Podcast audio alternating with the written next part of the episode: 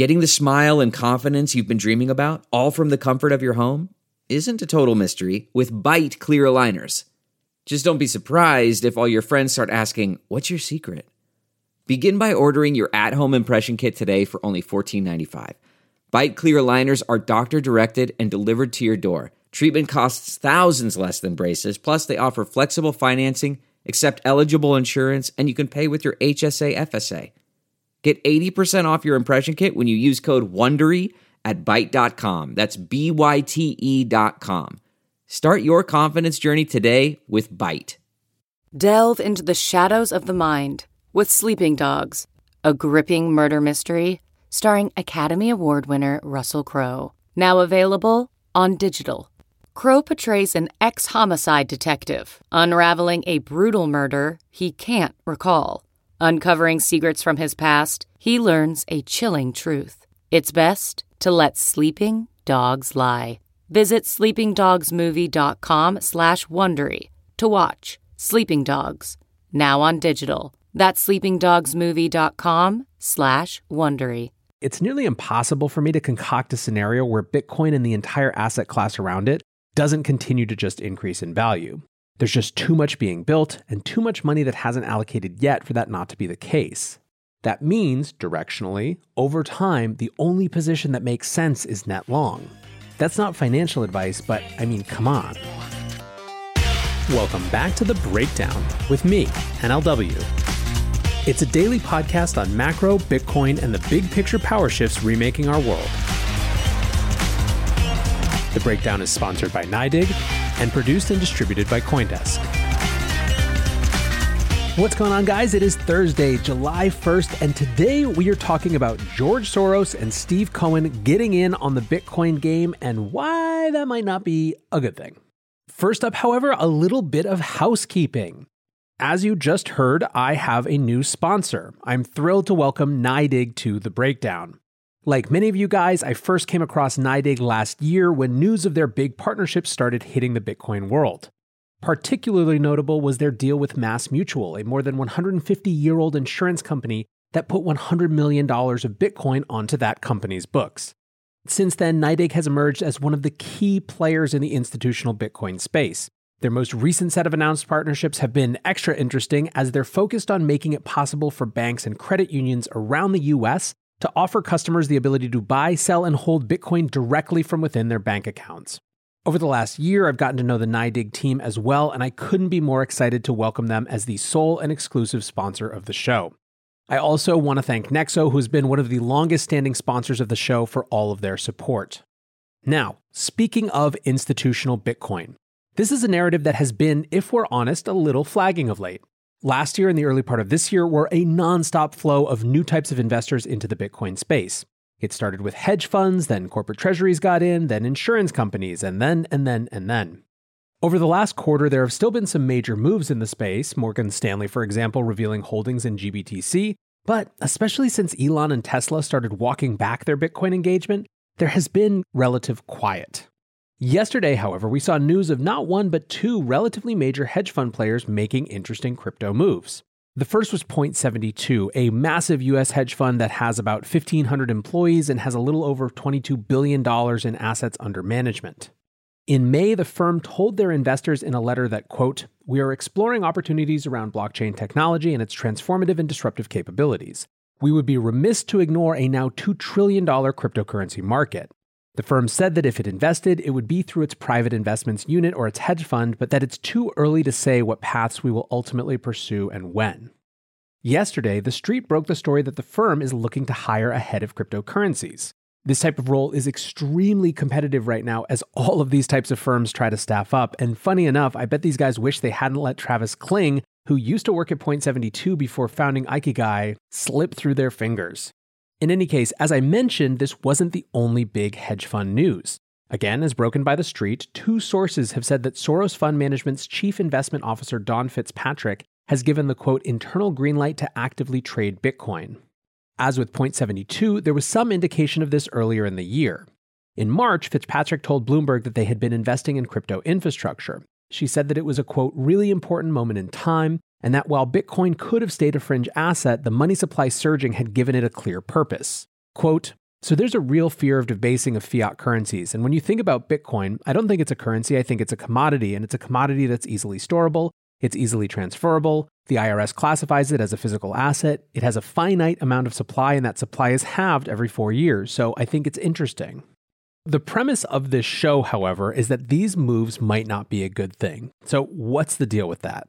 First, let me tell you about the New World Order and the coming Great Reset. Nah, I'm only joking. But seriously, when I tweeted about this yesterday, there was a barrage of comments that were not bullish, and I think there's one that some folks didn't even see. First, there is Soros' dubious reputation with regard to currencies. Someone tweeted, Great news, Soros has entered our currency market, said no one ever. In 1992, Soros was the most notable among a number of currency speculators who broke the British pound, literally shorting it so hard that Great Britain was forced to withdraw from the European exchange rate mechanism, a precursor to the agreement that created the euro. Could Soros try to exert that influence again, but in our crypto markets? More broadly, there's just the question of what the interest of these firms is. These are traders who are ultimately focused on making money, not being devoted to a particular market thesis, much less a particular world philosophy. Chris Weston, a market researcher who was quoted in Barron's, said, The report merely said the firm had cleared to trade this, so without actually knowing much about what they plan to do, they could be lumping into short positions in futures if they take a view that liquidity beneficiaries are going to take a hit as the Fed's balance sheet starts to grow at a far slower pace and the front end of the yield curve lifts. Maybe being short crypto isn't such a bad play. Remember, the hedge funds that we saw come in last year did come in because of a particular market thesis. Paul Tudor Jones' Great Monetary Inflation set the tone, and these were themes that Stan Druckenmiller has repeated as well. Now, as I mentioned above, Dawn Fitzpatrick, the CIO at Soros, did point to some of this sort of thinking as well when she was describing why the firm was interested in this space. If we go back to what Point 72 said, however, it was that they shouldn't be ignoring a $2 trillion asset class. That's very different than having conviction around why it's a valuable asset class.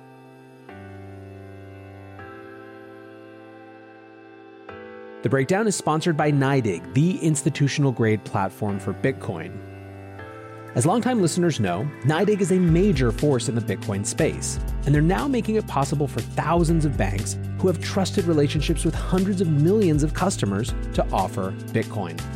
That mainstream access is critical for all of us, and you can learn more about it at nydig.com slash NLW. That's N-Y-D-I-G dot com forward slash NLW.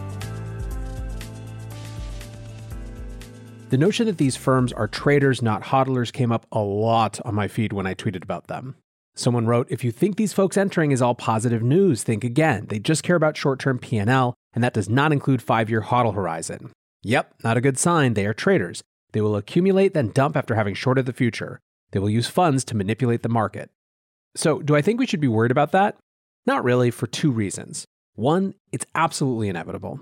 The larger this space gets, the more traders are going to come in who don't have any real conviction around the asset long term, but who just see opportunity in the chart one way or another. This could be shitty and price suppressing, but ultimately that's part of Bitcoin's maturation. What matters way more is that the base of strong hands continues to grow, and by every metric it is. That's the group that sets real price floors and keeps the tradable supply restricted. So, as long as that group is growing in both size and conviction, we're directionally fine. Speaking of directionally, it's nearly impossible for me to concoct a scenario where Bitcoin and the entire asset class around it doesn't continue to just increase in value. There's just too much being built and too much money that hasn't allocated yet for that not to be the case. That means, directionally, over time, the only position that makes sense is net long. That's not financial advice, but I mean, come on. Again, this is not to say at all that these types of actors couldn't wreak some short term havoc, but with the right time horizon, I'm just not worried. There is, however, another reason that I think there could be at least some concern around the involvement of these investors. I think there are risks to crypto being perceived by regulators as a plaything of the hedge fund industry. Yesterday's House hearing on the crypto frenzy got me thinking about this. The intro paragraph of the committee memorandum includes this line A May 2021 survey conducted by PricewaterhouseCoopers found that hedge fund investment in digital assets doubled over the past year, with one in seven hedge funds holding at least 10 to 20% of their total assets under management in cryptocurrencies. According to another survey of hedge fund executives in North America, Europe, and Asia, 98% of survey participants plan to invest in digital assets within the next five years. And while I called out yesterday how ridiculous it was that they were referencing Jim Cramer, It still is notable that the memorandum discusses crypto derivatives and leverage as a systemic risk to the broader economy. Alexis Goldstein, the director of financial policy for the Open Markets Institute, fleshed this out in her testimony. Her primary point was that the participation of these types of hedge fund institutions in this space was where systemic risk entered the equation. She wrote, Earlier this year, the blowup of a single family fund, Archegos Capital, led to 10 billion in bank losses after the firm's bets on a dozen total return swaps imploded. Apart from long options, no derivatives are required to be reported on the SEC's Form 13F, which meant that banks and regulators alike were in the dark about Archegos' positions until its implosion. The Federal Reserve's May 2021 Financial Stability Report noted that both Archegos and GameStop volatility, quote, highlighted the opacity of risky exposures and the need for greater transparency at hedge funds and other leveraged financial entities that can transmit stress to the financial system. The extent of hedge fund involvement in cryptocurrencies are a similar blind spot for regulators and banks acting as prime brokers to these funds. Should a substantial portion of the hedge fund market move into cryptocurrency, extreme volatility in crypto could spread to other financial markets. The lack of reporting by private funds on their cryptocurrency positions will make it difficult for regulators to determine if this market creates systemic risk concerns. Signs indicate the presence of hedge funds in cryptocurrency is growing. While the failure of Archegos didn't crash the banking system, it was enough to cause tremendous losses and highlight the failure of the Federal Reserve in its stress testing process.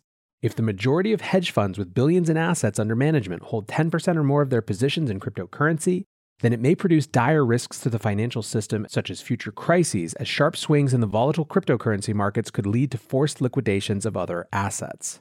Now, before we scream FUD, FUD, FUD, I think it's important to point out that the target of this concern isn't just crypto per se.